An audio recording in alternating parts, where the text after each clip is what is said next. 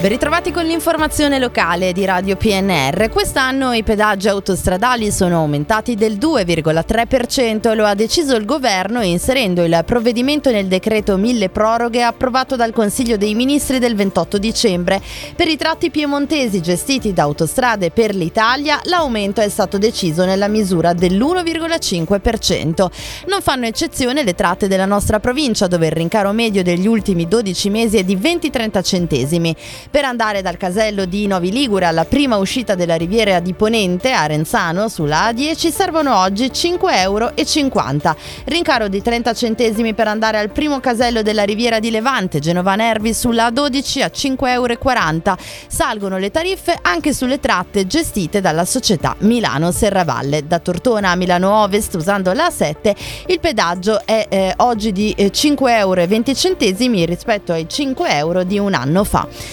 Primo giorno di scuola in tutta Italia e anche nella nostra provincia dopo due settimane di vacanza. La preoccupazione è massima per il rischio di diffusione contagi, soprattutto influenzali, il cui picco è previsto entro fine mese, oltre a un Covid sempre presente ma in misura meno pesante del passato. Per proteggere i più fragili si consiglia comunque l'uso di mascherine e il lavaggio frequente delle mani, tenere a casa i ragazzi in caso di febbre e sintomi sospetti.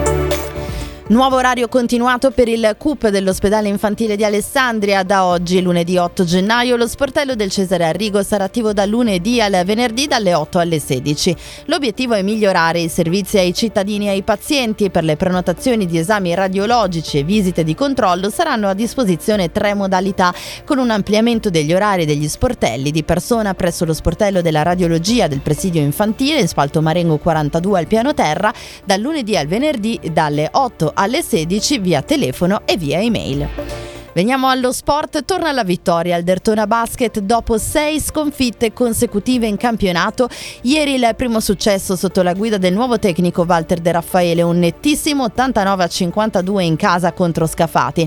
È però sfumato da due settimane, infatti aveva causato l'esonero di Marco Ramondino, il principale obiettivo della prima eh, parte di stagione, ovvero qualificarsi per le finali di Coppa Italia, a cui accedono le prime otto del campionato alla fine del girone di andata.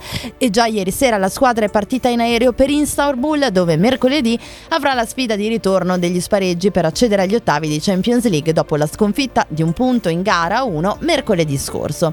Invece sembra senza fine il calo del Dertona Calcio che ieri ha ripreso il campionato perdendo per 0-2 sul campo dei Valdostani del Pondo Naz, una delle ormai poche squadre che hanno meno punti dei bianconeri in classifica. Due gol, uno per tempo, qualche grossa occasione da rete a favore ma eh, sprecata da Sacca e Strada e così così la vittoria è lontana da ben 12 giornate.